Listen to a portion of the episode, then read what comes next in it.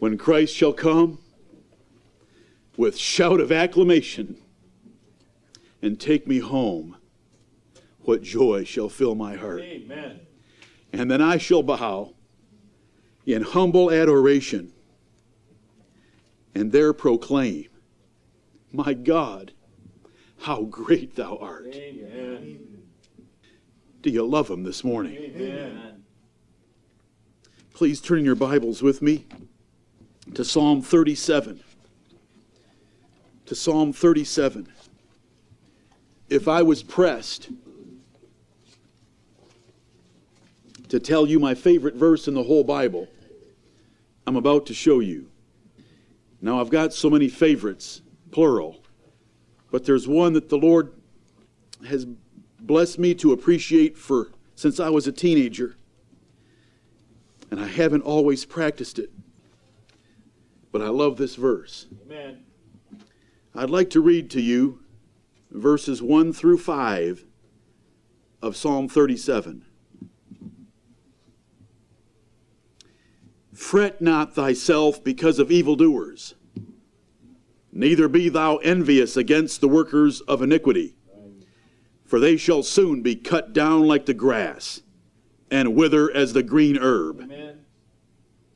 Trust in the Lord and do good. So shalt thou dwell in the land, and verily thou shalt be fed. Amen. Delight thyself also in the Lord, Amen. and he shall give thee the desires of thine heart.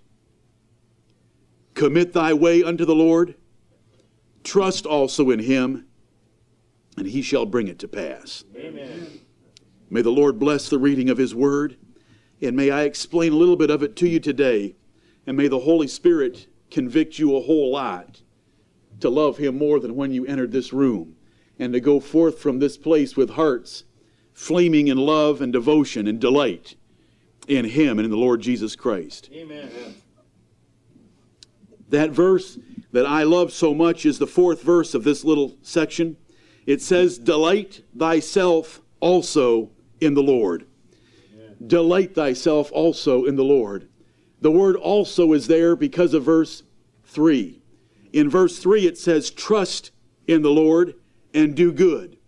We're to trust and obey. That's verse 3. Trust and obey, and so shalt thou dwell in the land, and verily thou shalt be fed. Right. God will bless and protect those who trust and obey. Amen. But then we come to the fourth verse where there is something beyond faith, where there's something beyond obedience. Right. And it's the zeal of a heart that loves the Lord God and delights in Him and finds His pleasure in Him. And so it says, Delight thyself also in the Lord. Now there are believers who put their trust in the Lord in verse 3. And there are obedient saints who put their obedience in the Lord and do good. But then there are those like David who delighted in the Lord Right. and who had a heart that loved celebrating the Lord and worshiping Him and being excited about Him more than other men. Right. David was an exception that way, and he's given to us as an example of that delight that he had in the Lord. Delight thyself. You don't need anyone else to have this kind of a relationship with God. You wives do not need your husbands for this. You children do not need your parents for this. And you do not need your pastor for this. It says, Delight thyself also in the Lord. And the delight I'm talking about is not in the Lord's blessings, it's not in the Lord's church, it's not in the Lord's word, it's in the Lord Himself. Amen. Delight thyself also in the Lord. And the Lord there is our Jehovah God. I am that I am. And He has been manifested in flesh since this was written. And it is our Lord Jesus Christ, whom we will look at more particularly this evening. But right now, I want you to remember those words right there delight thyself also in the Lord. This is instruction from heaven. This is David's order and command to those who really want to follow the Lord. This is the character of the truly righteous. Because Psalm 37 is a comparison of the righteous and the wicked throughout the psalm. And a characteristic of the righteous is that they delight in the Lord. They get excited about the Lord. They are full of zeal toward the Lord. They are glad in the Lord. They rejoice in the Lord. They triumph in the Lord. They make their boast in the Lord. And we want to look at that. They have a heart that is bursting for the Lord. They have a heart that when he's, they're away from the Lord, it craves to be with the Lord. It thirsts and pants. Right. As we read already this morning from Psalm 42. Brethren, let's go in our Bibles now to Deuteronomy chapter 6. Deuteronomy chapter 6, and let's explore that statement of David a little more closely. Delight thyself also in the Lord.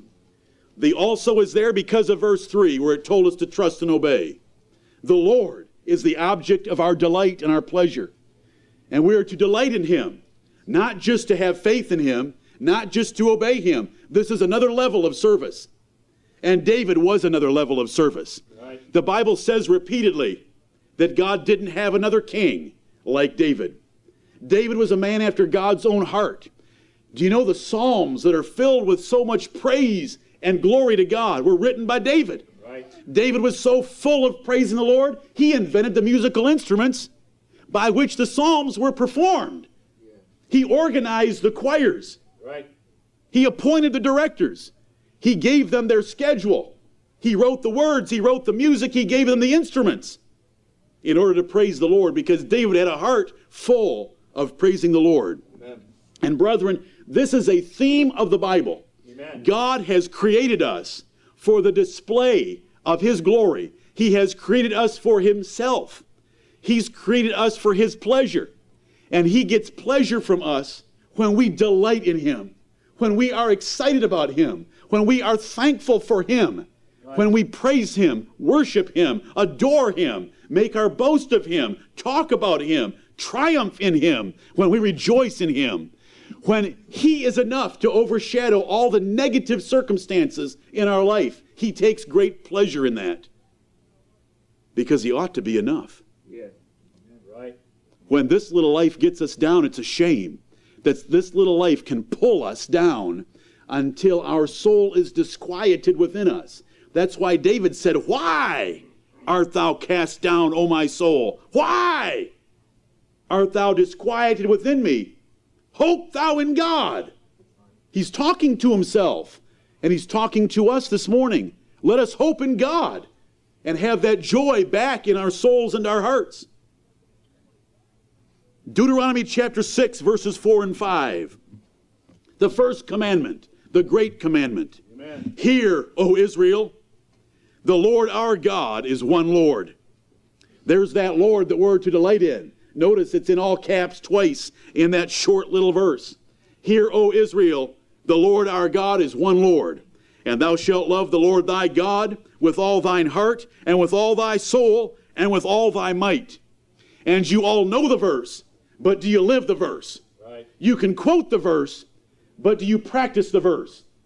It says that we are to love the Lord our God with all of our heart, soul, and might. And when you love something, you delight in that thing. And so we want to practice this first commandment that God gave by loving and delighting in the Lord God Himself. This is the first commandment. Do you do it? This is simple this morning, but it's what the whole Bible teaches from beginning to end that we were created for His glory. And the way we do it is by loving Him for who He is, because He is infinite perfection from any angle that you want to view Him. He is infinitely perfect and glorious and worthy of our greatest delight and devotion. He's incredibly and infinitely perfect. Amen. And He wants us to love Him with all of our heart and our mind and our might and our soul and our strength. 2 Timothy chapter 3. 2 Timothy chapter 3. But we have a problem. We live in a society of perilous times. We live in the last days.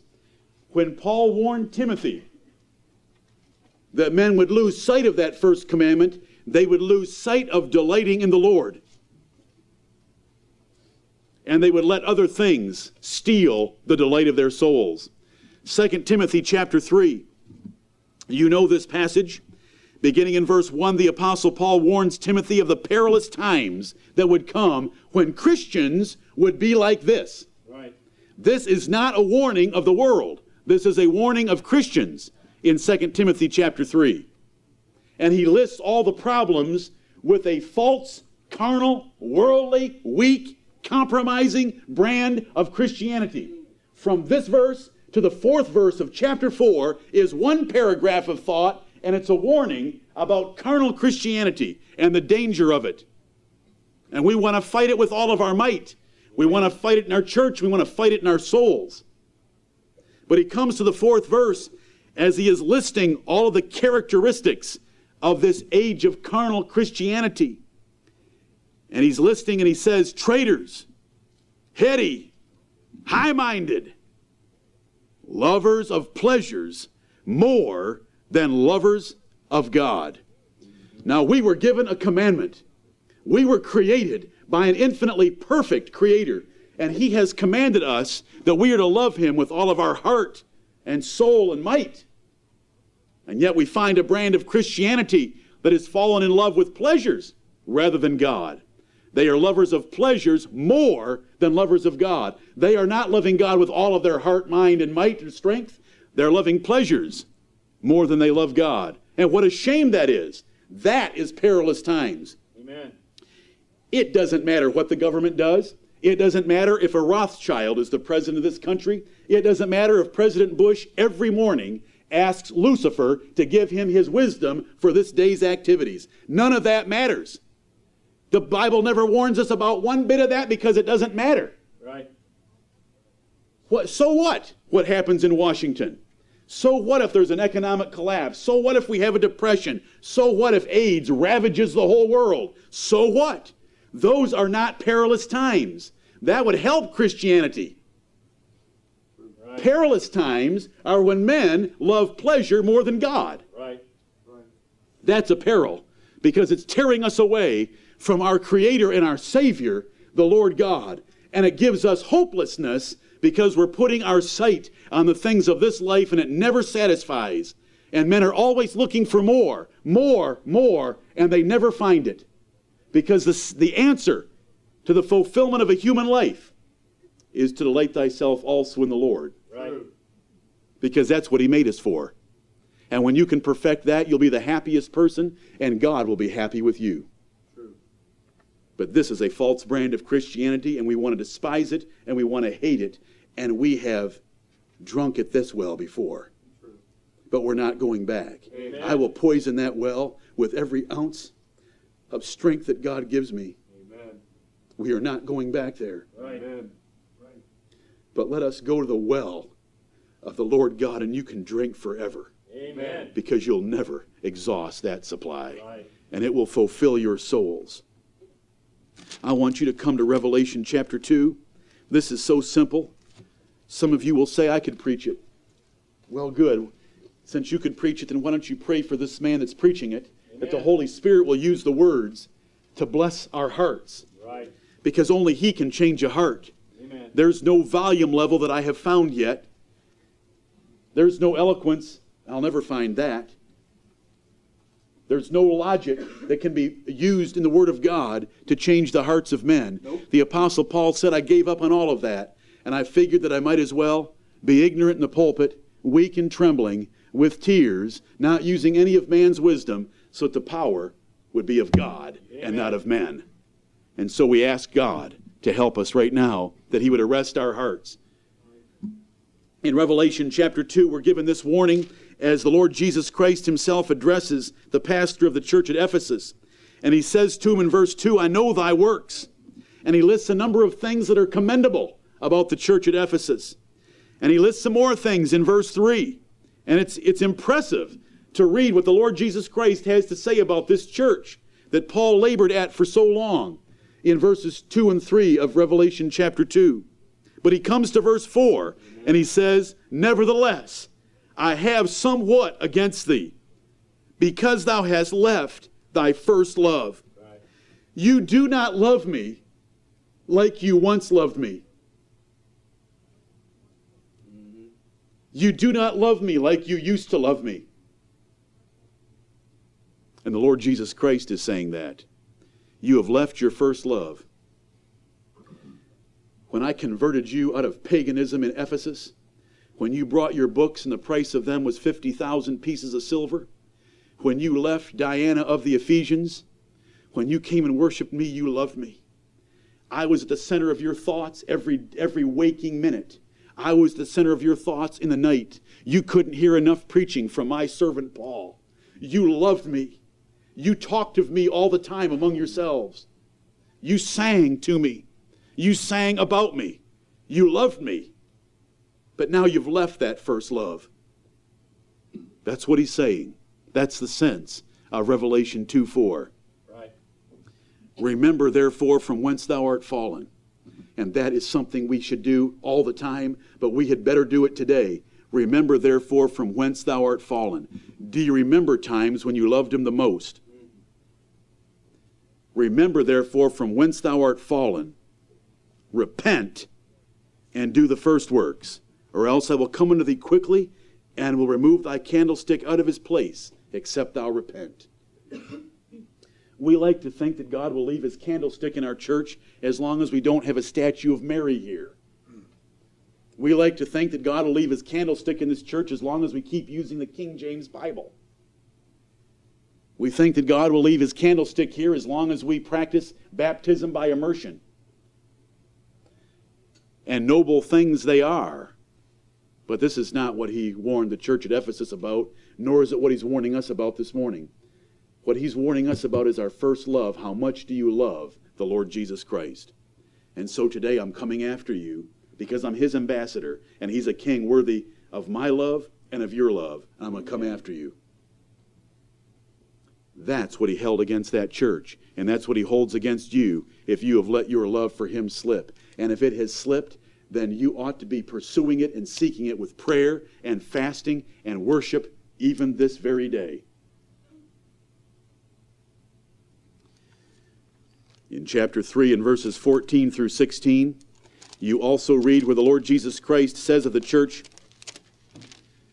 at Laodicea that because they were lukewarm, he would spew them out of his mouth. Verse 15, I know thy works, Revelation 3:15, that thou art neither cold nor hot. I would thou wert cold or hot. So then because thou art lukewarm and neither cold nor hot, I will spew thee out of my mouth. This is this is perilous times. This is a wicked man. This is sin when you're lukewarm toward God. Because he is the Lord Jehovah and he deserves absolutely every ounce of love that you can muster from your soul. He deserves every bit of your attention. Nothing in this world can even compare to him. It is all vanity and vexation of spirit. And when he sees you enamored or distracted or taken up with the things of this life, it is offensive to him. And he wants to spew you out of his mouth. Amen. Right. Because you're lukewarm. He wants us hot or cold. Walk out the door and go worship your business. Walk out the door and go worship your family. What a joke, both of them. None of it matters. Right. He wants our whole heart and he wants us to love him and he wants us on fire. He wants us red hot for him. Talking of him, singing of him, delighting in him, rejoicing and worshiping him, adoring him from our heart, being willing to do anything now and cheerfully for him. Amen. So we have some warnings. Look at this New Testament. It says perilous times are coming when there would be a brand of Christianity which is infecting our whole country, where men would be lovers of pleasures more than lovers of God. He warns two churches that because you've lost your first love and because you're lukewarm, I'm about to come in judgment on your churches. That is serious business. It is my job as an ambassador of the Lord Jesus Christ to point these things out to you and tell you that the judge is at the door and he will be coming. Right. And we will give an account of him, of our lives. And we have been blessed with so much, and he has saved us more than once. And we should love him with all that we have. Come in your Bibles to 2 Samuel chapter 6, and let's look at that great example, David. 2 Samuel chapter 6. That great example, David, found in 2 Samuel. Some of you may have read this last evening because I sent it to you yesterday afternoon as one of our preparatory chapters to read before this morning. But 2 Samuel chapter 6 is wonderful. This is David dancing with all his might before the ark of God. In this chapter, you get to look through a window and see the soul and character of David. It starts right out in the beginning. He calls 30,000 chosen men of Israel to help him move the Ark of the Covenant. Now, I want you to think. When you read your Bibles, you had better think. The reading of mere words is no better than reading the Quran. Right. You're to read and think about what you're reading. This is 2 Samuel chapter 6. When was the Ark of the Covenant taken out of the tabernacle and lost to the Philistines? Approximately what chapter? 1 Samuel chapters 4 and 5. In the days of Eli. Eli was the high priest. And this is David. Now, wait a minute. We've got a 50 year time gap in there. Where was the Ark of the Covenant? It was down there in Kirjath Jearim for 50 years because Saul was king. Saul was king. He might have been eight foot tall. He might have been seven six. The Bible tells us he was from the shoulder up taller than any man in Israel, but he was profane. Right. He had no love of the Lord like David. If he was a child of God, and there is no evidence that he was a child of God, no evidence from beginning to end in his life, no evidence. You say, but he prophesied once, yes, and so did Balaam's ass. That doesn't prove a thing. Somebody will say, but God changed his heart. God just changed his heart to give him enough courage to get over his stage fright because he was such a wimp he couldn't even stand before a crowd of people.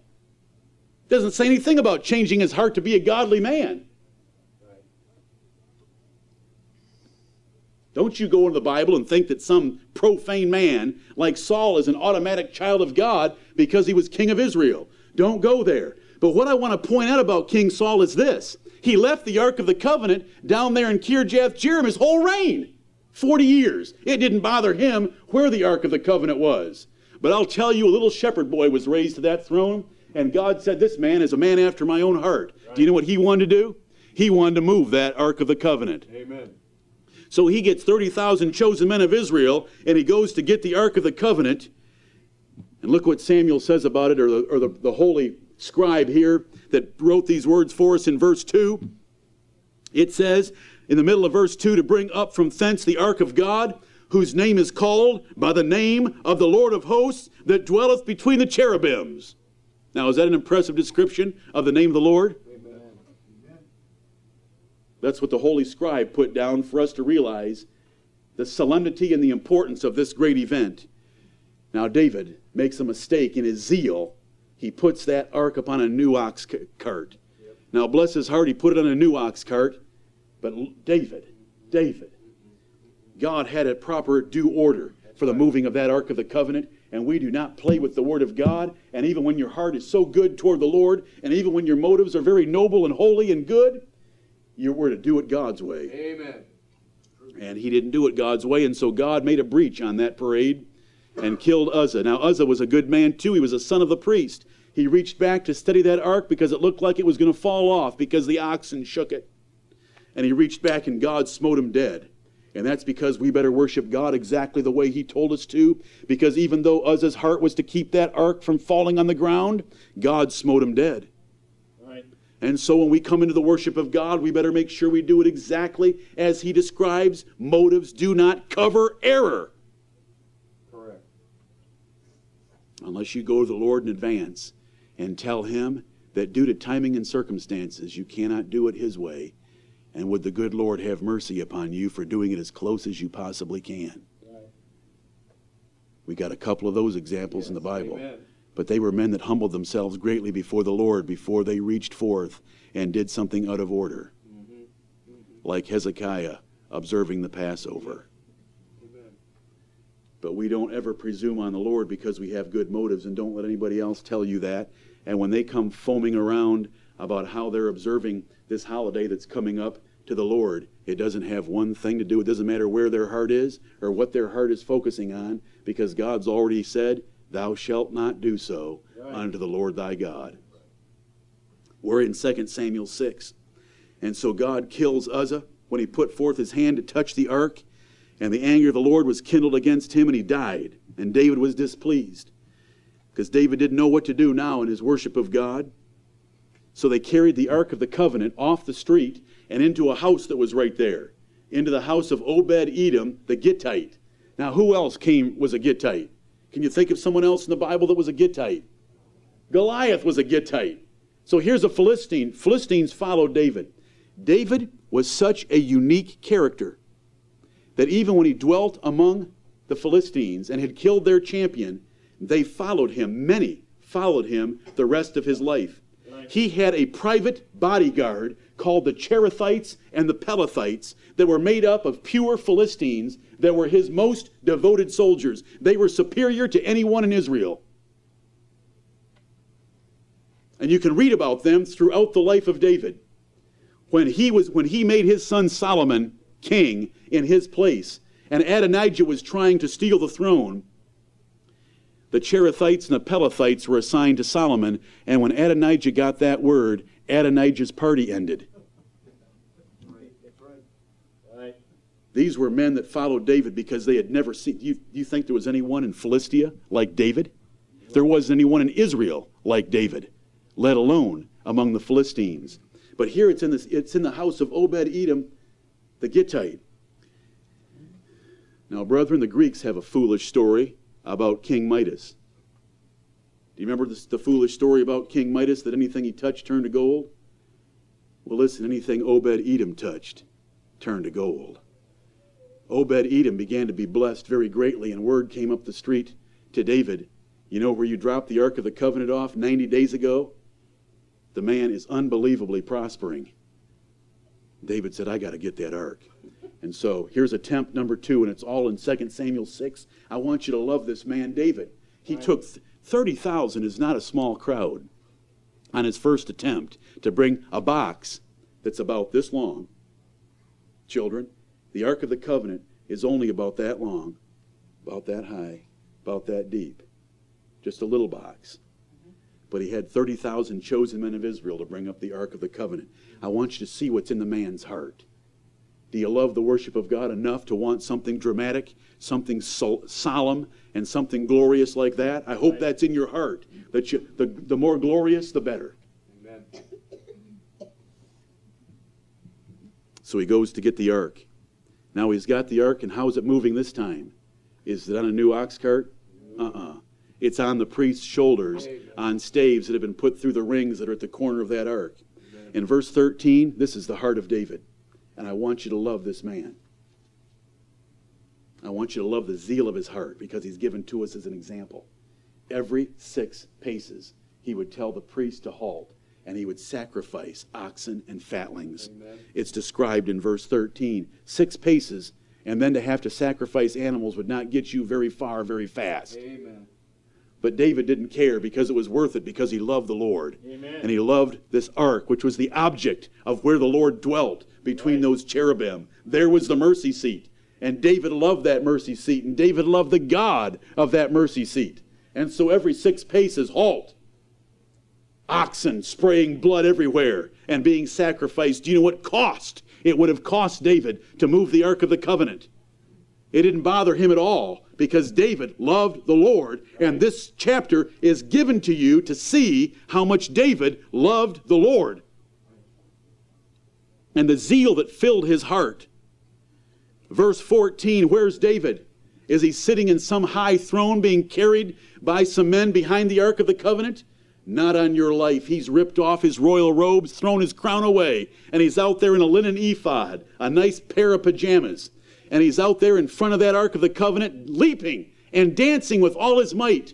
And I want you to see into the soul of that man and see if you can find something there that you have something kin to in your own soul. Do you love that? Amen. Do you love that he's leaping? The Bible's going to tell us he was leaping and dancing with all his might. And I want to tell you something about David. He had a little bit of might. Right. He could wrestle lions and bears and he could take down Goliath. He was a mighty man of valor and he's out there dancing with all his might. And brethren, it was no waltz. There's no leaping in a waltz. He wasn't waltzing in front of the ark. He was leaping and dancing with all his might because he loved the Lord and was moving his ark. And he had ripped off every pretense to his own importance and was giving all of the importance to God. He had stripped himself down to a servant and was leaping there before the Lord, acting as his wife would say in just a moment, shamelessly. And he was shameless because he was before the Lord. And that wicked woman is characteristic of so many deadbeat Presbyterian type Christians that fill our society that don't know how to get excited about the worship of God. And brother, you're a Baptist. Right. Verse 15 So David and all the house of Israel brought up the ark of the Lord with shouting. They weren't barely mumbling. You know, it's pitiful to go into a church today and they sing, and the organ and the piano are making all the noise because the people are barely singing. Right. These people were shouting, and with the sound of the trumpet. You know, those of you that like the flute and the clarinet, well, that's nice that you like the flute and the clarinet, but they never used the flute and the clarinet when they celebrated the worship of God. Right. David was no David was no lover of the flute and the clarinet. He wanted a trumpet to be blasting because there's no noise like a trumpet. It can cut through any amount of shouting, and you can hear that tone ringing through loud and clear. And this was the worship of God. And no, I am not wasting too much time covering 2 Samuel 6 because God the Holy Spirit caused a holy penman to sit down one day and write this whole chapter for you to look into a man's heart and see his zeal for the Lord and for you to ask yourself in the year 2003, do I love the Lord like David loved the Lord? Right. And as the ark of the Lord, verse 16, came into the city of David, Michal, Saul's daughter, looked through a window and saw King David leaping and dancing before the Lord, and she despised him in her heart. Let me tell you something about that wicked woman. She was raised by a hypocritical, profane father. And this is the result you get. I just spent three weeks preaching family planning. How you are to plan to have a holy family. And one thing that is not allowed is hypocrisy, nor profanity about the important things of God. And this wicked woman, all she had to go on was her father never acted like that. If he'd have been, when every time he was in a parade, he had his throne on and the fanciest robes that could be raised and his golden scepter or whatever he wore so that he would look like a king. And here was her husband, David, who had stripped it all off to be dancing before the Lord, and she despised him in her heart. Right. All you young men, you better find a woman. Those of you that are married, it's too late. Those of you just need to help your wives, not think like Michal. Those of you that aren't married yet, you look for a woman that has within her the heart that loves the worship of God, just like David did. If you even smell the stench and the stink that she would ever despise you for worshiping the Lord the way that David did here, get away from her. Amen. She is a profane and a wicked woman. Amen. You want a woman that loves the Lord and can love him and rejoice with him like David did. And he brought in the Ark of the Covenant in verse 17, and he put it in the midst of the tabernacle. And who made this tabernacle? David. You know, everybody thinks that Moses made the tabernacle, and he did. But this wasn't Moses' tabernacle, because that one had fallen into disuse. David made up one for it. Now, that is a man who loves the Lord. And he, and he brings it in, and David offered burnt offerings and peace offerings before the Lord. And as soon as he had made an end of offering burnt offerings and peace offerings, he blessed the people in the name of the Lord of hosts. He turned around and blessed the whole congregation of Israel for participating in him with that great act of worship. And then he sent every single one home with a cake of bread, a good piece of flesh, and a flagon of wine. The whole nation is going to celebrate, and I'm going to pay for it. Can you look into the man's heart? Can you see there his great love for the Lord? This whole nation is going to celebrate, and I will pay for it. I will bear the cost. because this is my God. This is my Lord. When you read Psalm 42, and it says that he is craving and thirsting after the living God, this is the man right here. He loved worshiping the Lord. He remembered a holy day like this, and he was grieved when he had to live among the Philistines and had lost these holy days. I love David. Oh, he's no comparison to my Lord Jesus Christ. But I'll tell you what, my Lord Jesus Christ wanted to be known as the Son of David. Right. Amen. So all the people departed to their house, and David had to come home and meet that wicked wife of his. And he came home, and she made fun of him because of the way that he had danced out there in the street. She hadn't been impressed. He hadn't acted enough like a king to her. And see, there are a whole lot of people that are excited about their jobs, excited about their titles, excited about their houses, excited about their hobbies, excited about all the garbage of life. And then there are a few people who are excited about the Lord Himself. And he came home to that wicked woman and she made fun of him. And this is my David as well. Right. And I hope this is your David as well. He turned to that wicked woman and he said, I want to remind you of something, little girl. The Lord God couldn't stand your father, nor his sons, nor the whole family that you belong to. The Lord God couldn't stand your whole family, and so he threw them out and he put me over them. I want you to remember that. Second thing, you think I was disgraced among the handmaidens of this nation, and especially among your handmaidens? Well, I'm going to get me some honor this way. I'm never going to touch you again. All the handmaidens are going to be whispering throughout the nation that David never went to bed with you again, little girl.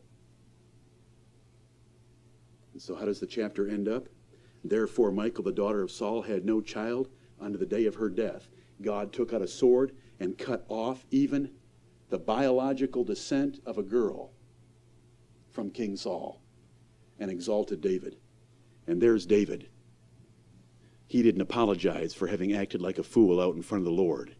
He defended himself and he said, I did it before the Lord, and before the Lord there is no place to act like a king. Right. That's 2 Samuel 6. It's that man that wrote these words Delight thyself also in the Lord. That man wrote these words. Now, if you think I was too hard on Michal, then just go read about Michal And go fumble with your own soul because you've got a problem. Because when it comes to the worship of God, nothing else matters, and some poor little girl's feelings certainly don't matter. And David let her have it because she was most irreverent and disrespectful, not only to the Lord God, but to her husband, who also happened to be the king of Israel. Right. She was so guilty of so many offenses, he had nephews that would have taken her head off for talking to him that way.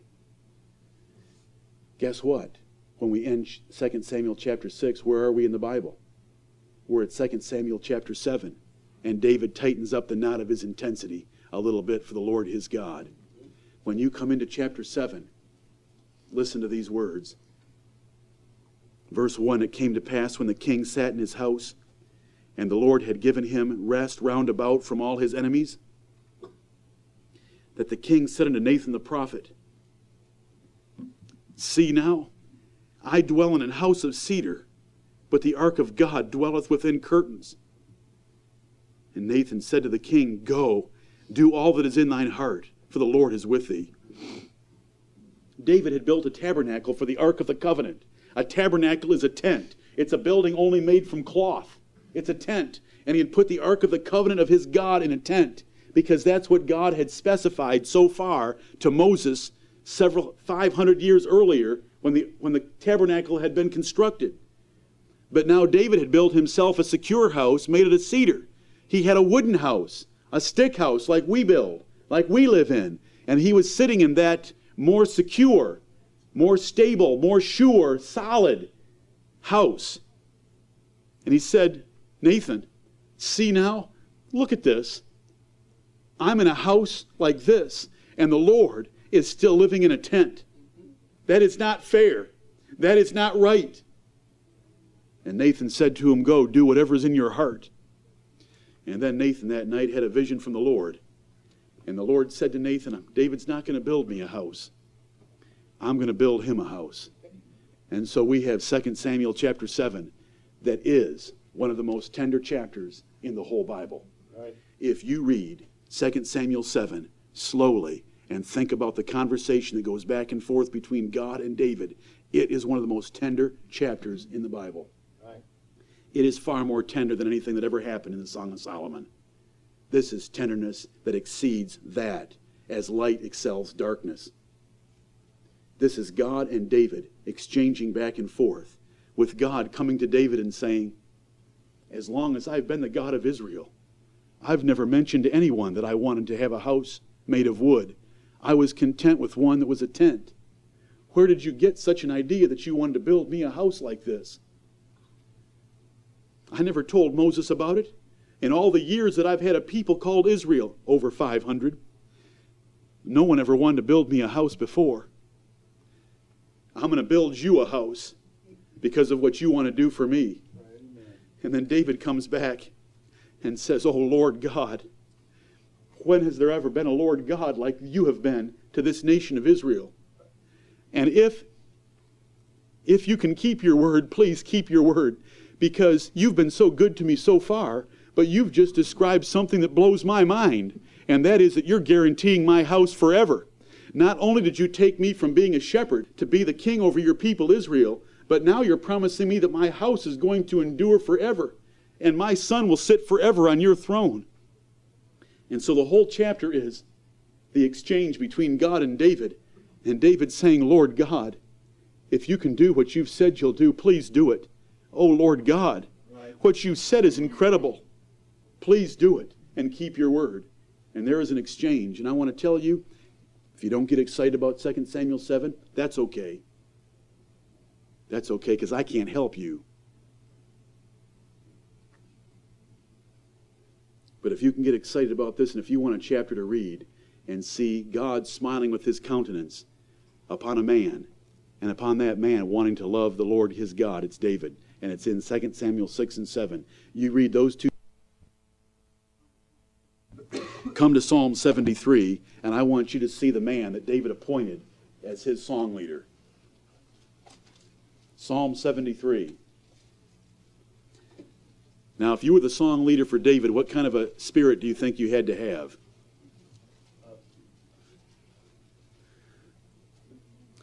The superscript over this psalm tells us it's a psalm of Asaph, David's song leader. This is the chapter that I've shown you before. The most important verses in this chapter are not in the first 20, they're in verses 25 and 26. Look at what this man Asaph wrote in one of his psalms. Verse 25 Whom have I in heaven but thee? And there is none upon earth that I desire beside thee.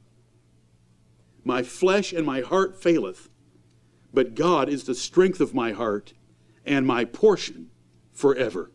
Amen. Those are the words of a soul taught about delighting in the Lord.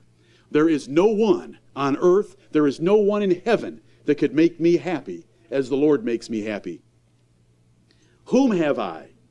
What is there? There's nothing in heaven or on earth that can satisfy me like the Lord satisfies me. Sometimes my flesh and my heart faileth due to the circumstances of my life, but God is the strength of my heart and my portion forever. All I want out of life is a personal relationship with God.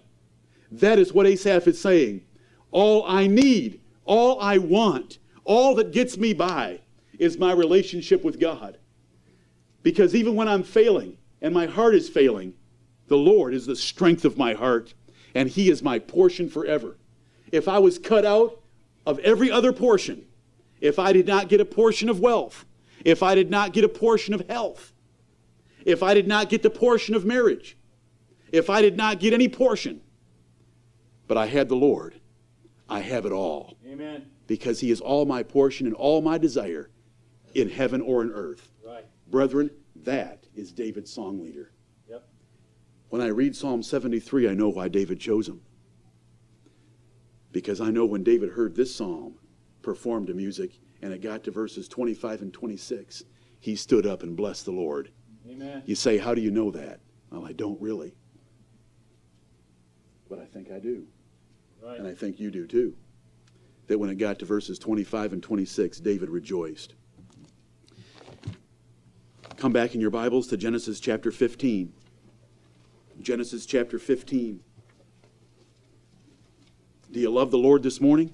Amen. Are you going to be able to squeeze five minutes out of the afternoon for Him? I preached to you a number of months on Abraham.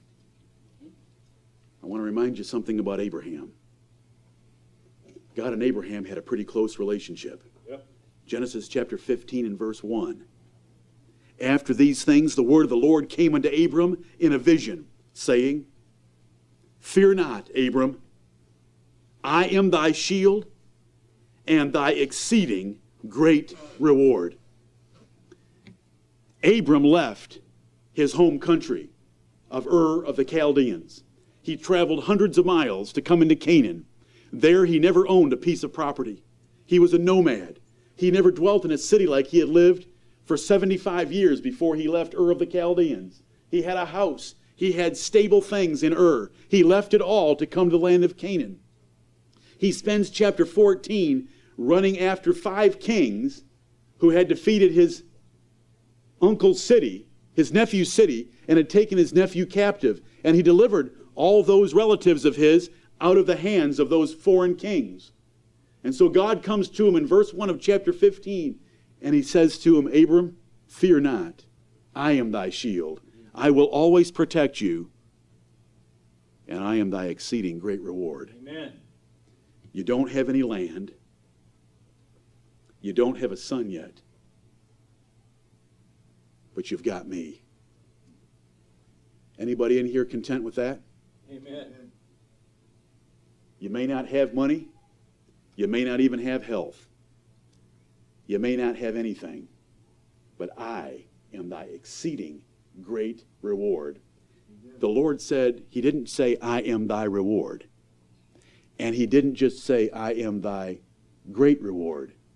He said, I am thy exceeding great reward. Amen. He didn't say, I am going to reward you with exceeding greatness.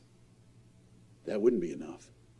He said, I am thy exceeding great reward. I am your shield, your defender, and I am your reward.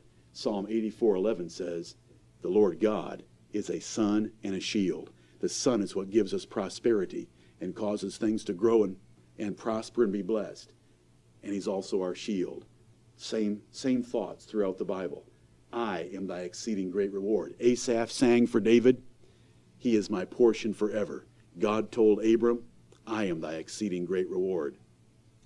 Are you content with God? Right. When that relationship between you and the Lord is dulled, do you ask the questions that David asked? Why art thou cast down, O my soul? And do you go solve it by hoping in God. Once again? Look at Acts chapter 14 with me. Acts chapter 14. Oh, for a people that want to worship the Lord God the way that Abram and David and Asaph and Paul did. They love the Lord. Acts 14, 17, the Apostle Paul, in stopping the pagans that were trying to worship him and Barnabas, said to them in verse 17 of Acts 14, Nevertheless, he left not himself without witness, in that he did good and gave us rain from heaven and fruitful seasons, filling our hearts with food and gladness. Has God ever filled your heart with food and gladness? Amen. Have you ever had a feeling inside your heart of, sh- of great pleasure at something natural in this world? God gave it, and I want to tell you something about that feeling. It is a witness from heaven that He is good. It is a witness from heaven that idols cannot compete with. When you step out in that sunshine, what we've had all week long, with the bluest sky that you can imagine, and you feel that sunshine kissing your face, and your heart is filled with gladness, that gladness is a witness of the living God. Amen. Does that gladness in your heart flow back out of your heart to Him in telling Him how wonderful He is to you? How wonderful He is, Right. and how wonderful He is to you. Right. those feelings are a witness of the Lord God. Nevertheless, he left not himself without witness. God has shown in this world something that those stupid idols cannot do, and that is he can put a witness in our heart of goodness, and he's done it to all men. That is why the sun shines on the evil and the good, and the rain falls on the just and the unjust, because God is proving that he is good to the whole creation, and they all ignore him, except a very few. And I hope that those very few are not here. I have shown you the separating characteristics of Saul and David. I have shown you that David was an exceptional man, and David is the goal for our hearts to be a man after God's own heart in loving and delighting in the Lord God. And if you find your heart cold and dull this morning, it is something you better deal with Right. because your worship is unacceptable. Lukewarm worship is unacceptable and brings the judgment of God. Losing the first love is not acceptable and brings the judgment of God. Right. It is our duty, but it is a blessed privilege for us to love the Lord our God. Amen. If these are his duties, what a blessed God. Amen. His, his commandments are not grievous. Delight thyself in me. And then he presents himself as the most glorious being in the whole universe beyond our imagination. And he says, Delight in me. Is that a grievous burden? No way. That's a blessed privilege. Amen. May we take advantage of it and use it with all our might. What does it mean to delight in the Lord? Means to be so highly pleased that you take great pleasure in rejoicing in Him. That's what it means to delight in the Lord. I'd like you to look at Isaiah 58 14. A few quick references before I close this morning. Isaiah 58 and verse 14. I want you to see that this theme from Psalm 37 4 is not a rare theme in the Bible. Not at all. And you know where we're going to find most of the references to it, don't you? Who's going to be the penman? It's going to be David in most of the cases. But I see in Isaiah 58 and verse 14, Then shalt thou delight thyself in the Lord, and I will cause thee to ride upon the high places of the earth, and feed thee with the heritage of Jacob thy father. For the mouth of the Lord hath spoken it. Amen. That is based on people delighting in the Lord that would be part of his revival of them. Because true revival is to get a people to delight in the Lord once again. So, the delight thyself also in the Lord from Psalm 37 4 has another witness here in Isaiah 58. Another way of delighting in the Lord is to boast in him. Let's look at Psalm 34. Psalm 34. To boast in the Lord. You know, when we boast about something, we extol it. We use very lofty terms to describe it. We speak of something with great pride. We brag about it. We vaunt it. Now, we're not supposed to boast about ourselves. We're not supposed to boast about tomorrow. We're not supposed to boast about one another.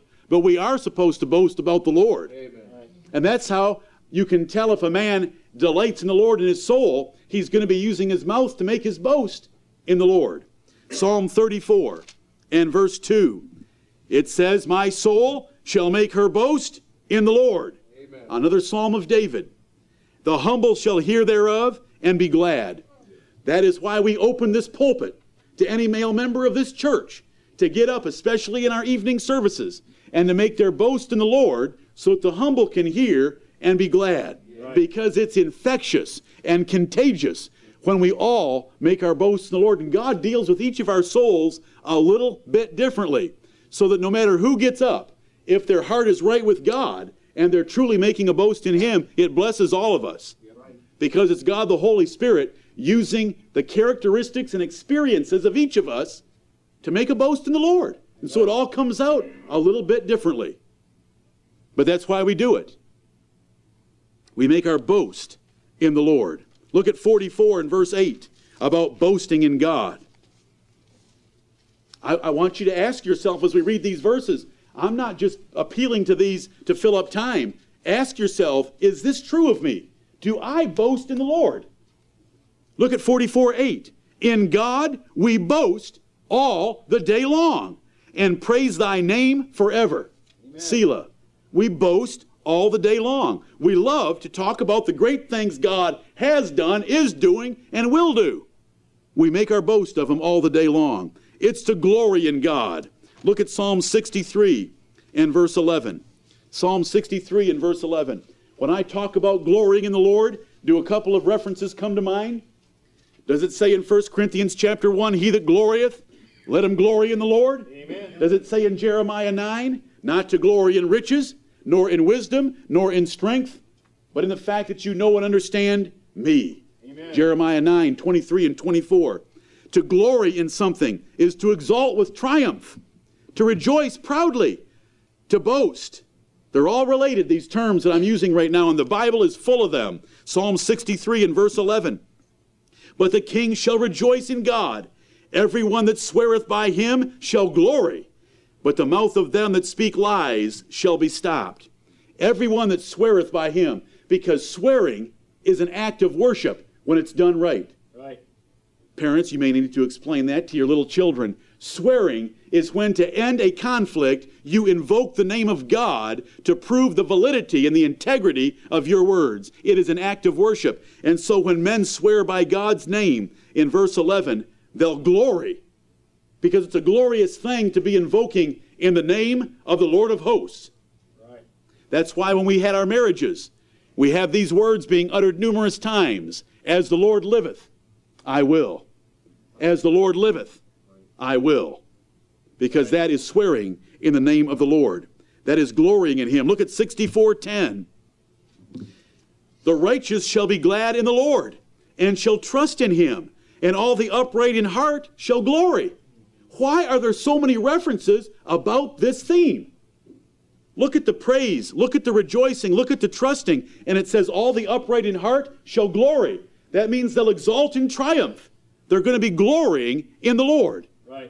Are you one known for glorying in the Lord? Does the Lord know that you glory in Him? Does your family know? Does the church know? You need to be asking yourselves these questions. It means to. Re- I could I could run you show you so many references about glorying in the Lord, but let's look at another word. It means to rejoice in God. Look at Psalm 9. Psalm 9 and verse 2. It means to rejoice in God. To rejoice in something is to be glad or greatly delighted, to exalt. You know, we're looking at synonyms, where if you add them all together, it is a huge pile of verses where the Lord is telling us this is what pleases Him. This is what men like David treat Him like. This is a character of men like David, a man after God's own heart. This is the, we're looking at the word rejoice. We're told in the New Testament, the second verse that has only two words, 1 Thessalonians chapter 5, Rejoice. Ever- rejoice evermore. That is a commandment. Why in the world are we not rejoicing evermore? What in this world can dull the glory of heaven to come? What in this world can dull the glory of the Lord Himself? Rejoice evermore. Paul would say, Rejoice in the Lord. And again I say, Rejoice. Psalm 9 and verse 2. I will be glad and rejoice. Where? In what? I will be glad and rejoice in thee. I will sing praise to thy name, O thou most high. And I do want to tell you something. A person that's glorying and rejoicing in the Lord likes to sing. That is why David wrote so many psalms and songs and in- invented musical instruments because he wanted to worship God with music. He was known for music from the very beginning when he was chosen to be a harp player for King Saul they will sing because look at the close connection right here, and it's a point for later, not for today. I will be glad and rejoice in thee. I will sing praise to thy name, O thou most high. Look at 32:11. I am only giving you a sample. Psalm 32 and verse 11. Be glad in the Lord and rejoice, ye righteous, and shout for joy, all ye that are upright in heart.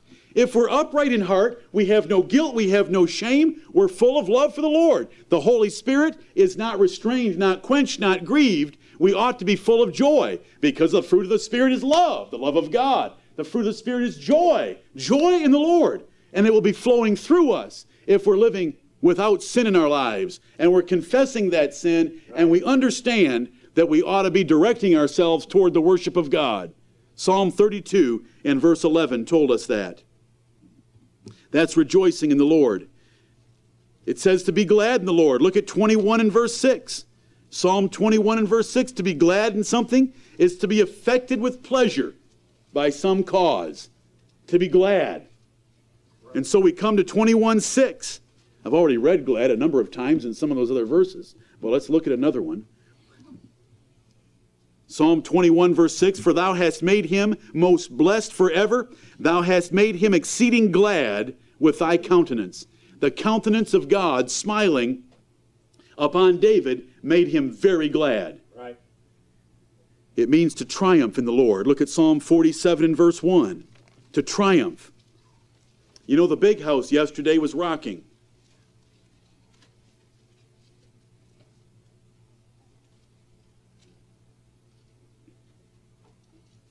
Sherry and I used to live one mile from that big stadium.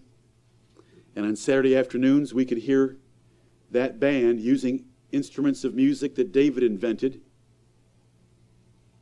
praising their religion. Stupid, overgrown, high body fat football players bumping each other in the head and chasing a stupid shaped ball. Now, I do enjoy it in its proper place, but it scares me every bit that I enjoy it because it's all vanity. Amen. And they pack their house of worship, and they have their song leaders on the side, and they have their band. Their song leaders are little whores that dress in little tiny skirts and jump up and down and act crazy to get all the religious zealots there all excited about their game. Right. And 112,118 assembled yesterday with millions more watching around the country to watch that, and they triumphed. They rejoiced with exultation because Michigan was winning. The place shook. Now, how often do we shake the house of God Right. with our worship? How do you sing? Do you mumble? Or do you let it out? Listen, I know one thing. If I can't sing louder and get more excited about the things of God, I don't have a right to ever turn that, that stuff on Right. because there's no comparison. Amen. There's no comparison at all. The word triumph. Look at 47 1. Oh, clap your hands, all ye people. Shout unto God with the voice of triumph. Look, look at our Savior has conquered death. Amen. He's able to mock death. You know, they do some trash talking, and all they are is overgrown brutes trash talking to each other. And the only way they do it is because they have helmets on their head and protective gear over all their bodies. They wouldn't do it if their bodies were exposed, but all they're doing is yapping. Do you want to triumph over something? Our God mocked death. He said, Oh, death. Do you remember that from a few weeks ago? Amen. Where is thy sting? Amen. O grave, where is thy victory? Because Jesus Christ our Lord has defeated death. Amen. He hung on the cross and came to a moment where he knew that he could release his soul and die. He laid down his life. It was not taken from him. Right. He faced death. And all they face is third down. It is ridiculous, the comparison, but they shout and rejoice. We ought to shout and rejoice because of what our Savior has done for us. Amen. And look at what the verse says Oh, clap your hands, all ye people, shout unto God with the voice of triumph. We ought to have a voice of triumph for the great victory that's been won because Jesus, my Savior, came and rescued me from the sins I got myself in. Right.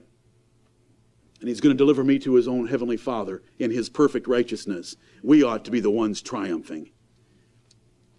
Look at Psalm 92 and verse 4. If you think that's the only time it occurs in the book of Psalms, you're wrong. You don't know David yet. Psalm 92 and verse 4. Just going through these verses ought to trigger your soul to Right. want to be more like David. Go back and start with 2 Samuel 6 and 7. Work yourself up, and then come into the Psalms and see why he wrote the way he did. Psalm 92 and verse 4 For thou, Lord, hast made me glad through thy work. I will triumph in the works of thy hands. Amen. This is David. This is the heart we want. We want to delight ourselves in the Lord. This is the difference between the average worshiper of God and the exceptional worshiper of God. And I, as your pastor, will not let you be an average worshiper of God. So help me, God. Amen. We want to be exceptional, and we want to worship Him with the sound of triumph. Look at Psalm 111. Let's move to another word. How about pleasure? Pleasure is a source or object of delight. In Psalm 111, do you have pleasure in the Lord? Is He your pleasure? Do you love reading about Him? Do you get moved by 2 Samuel 6 and 7? Do you get moved by these verses? Do you get moved thinking about how He destroyed death? Amen. Do you get moved about the way He created? Amen. Do you get moved about how He created light? And then thought about creating the sun three days later. Well, where did He get the light from for three days? Because that's our God. Amen. Do you rejoice in all those things? Amen. Psalm 111 and verse 2 The works of the Lord are great, sought out of all them that have pleasure therein. Is that your pleasure? The great works of God.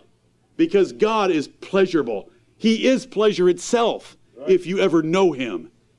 And if you delight in Him, He's full of pleasure and He's never disappointing. Never. You know, all the pleasure of this world is so disappointing and so vain, but He is never that way Right. in Psalm 104. Is God sweet to you? Amen. Now, I don't mean his word. You know, the Bible does say that the word of God is sweet like honeycomb. Amen. But look at Psalm 104. Psalm 104 and verse 34. My meditation of him shall be sweet. I will be glad in the Lord. Amen. My meditation of him shall be sweet. If that isn't true of your life, it's why I'm preaching this morning. We have got to stop, examine ourselves, make time, get other things out of our lives to have more time to do this, to meditate upon him. If when we meditate upon him it's not very sweet, then we need to confess our sins and we need to pray for him to be sweeter to our taste because there's something between us and him. Right. His, his arm is not shortened. His ear is not stopped up, but we shorten his arm and we stop up his ear by our sins. So we need to confess our sins and then we can come to him and pray for him to restore the sweetness that we once had. Right. Hope thou in God, for he shall yet be the strength of your soul and the light of your countenance. Amen. Delight thyself also in the Lord. He offered the second half of the verse, but I don't even care about the second half of the verse. Right. the desires of my heart, unless those desires would be to delight in Him more. Amen. Any earthly desires, so what? Give me more of Himself. Now that's a desire that I would like to see fulfilled. Yeah. Delight thyself also in the Lord. Let us examine ourselves and seek Him with our whole heart. If we are lukewarm, we need to repent. If we have lost our first love, we need to remember from whence we have fallen. We need to repent and we need to do the first works. That's why you have to get some things out of your life to go read more, to go read more slowly, to go read more meditatively, and to delight, boast, triumph, be glad, rejoice, and taste the sweetness of the Lord. Be still and know that I am God. Taste and see that the Lord is good. Do not be an average worshiper, Right. and don't you dare be a profane worshiper. Let's be exceptional worshipers, like David was. May the Lord Jesus Christ, by his grace, have mercy upon us, for no one ever delighted in the Lord like the Lord Jesus Christ did. Right. May he bless the preaching of his word.